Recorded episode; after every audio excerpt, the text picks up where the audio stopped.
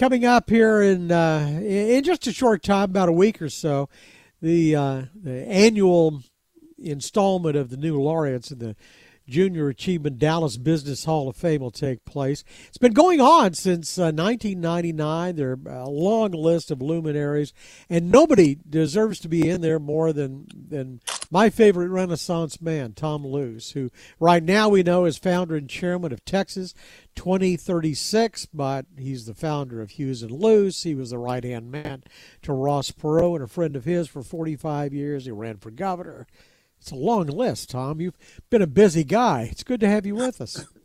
Well, thank you, David. It's good to visit with you again. I've been listening to you for years and years. well, so tell me about how did you do all you? But you multitask. You did all this stuff at the same time, right? Not sequentially. and and I, I failed to mention. I mean, you were assistant secretary of education under W under George W. Bush, and you were appointed to the Library of Congress board, and you really you do stay busy.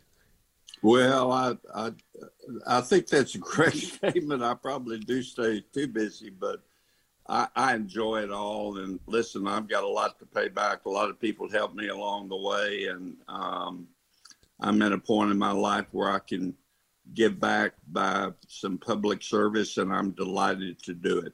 You know, we I, we we talked the last time you were on the show. We talked about uh, Texas uh, Texas 2036, and I want to talk about that again. But there's been a lot of talk lately about about Ross Perot because I guess this is I think the 60th anniversary of EDS going public. That uh, I mean, you were just you were his lawyer, you were just his attorney, and you became a lot more than that to Perot. I mean, weren't you his well? Weren't you his campaign chairman for a while? I was in his first presidential run, and we were close friends, and my goodness, he was um, he was a wonderful man and a great friend, and uh, he he was he had some amazing accomplishments. I, you know, I try to describe to the younger generation that they, they a lot of them have not heard of EDS, but Ross Perot in his time was kind of a combination of Steve Jobs, Bill Gates, and Michael Dell all rolled into one. He really created the information services industry and just a remarkable accomplishment from a business standpoint. Just a whirlwind. I don't know how you could keep up with him. It changed from half hour to half hour.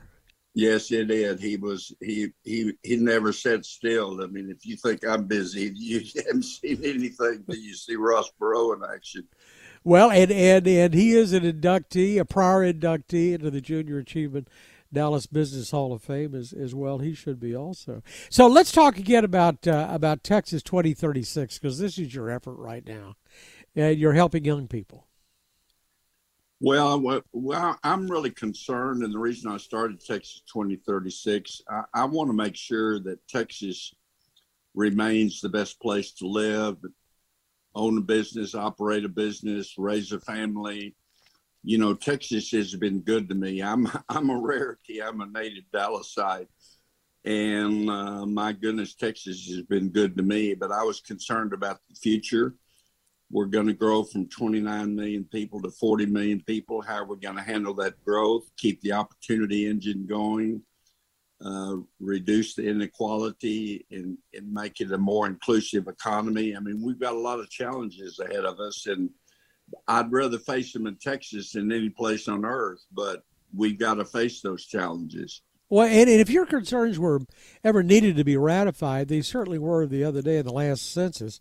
And actually, Colin Clark was on the show the other day and we were talking about it. Is sometime in the 2030s, this area becomes the third largest population area in the country. We pass Chicago, New York, L.A., North Texas. And you're right. right. How are we going to deal with that? Right? How are we going to deal with that? How we do, how do we make sure we have enough water? How do we make sure we have enough transportation? How do we move people along, along the way to to their jobs? How do we have enough workforce? We have a lot of challenges ahead of us. And you've also worked a lot. I mentioned the young people, but I mean, you're a teacher. You you've you've taught. Uh, you've mentored a lot of groups, and of course, that's sort of what that, in essence, is what junior achievement is all about is developing these leaders that are going to you know run the show in the in the 2030s when the when the third largest metropolitan area in the country You know, uh, you're absolutely right about junior achievement, and that's why it was. Uh, I just couldn't say no when they said they wanted to honor me in this way. I, I had my own junior achievement program. I was Dallas Morning News carrier at age 11, all the way through law school. So from age 11 through to 25 years of age, I threw the Dallas Morning newspaper out.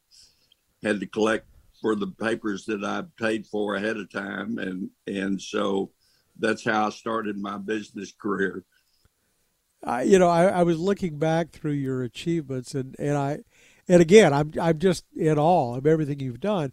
But you worked on the superconducting super collider commission that was going to be built here. I wonder what would have happened had it been built here.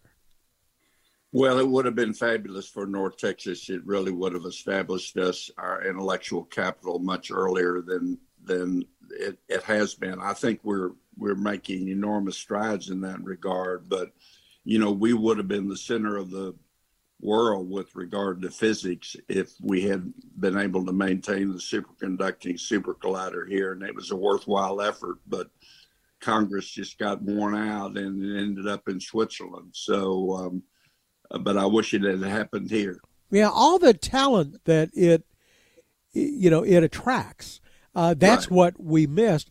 And I know you've also worked on the uh, Cancer Prevention and, and Research Institute. It's the same kind of thing. That's one of the one of the arguments around this area that we don't have the big teaching hospitals, maybe like some of the other metropolitan areas that that help in in, in an area like that.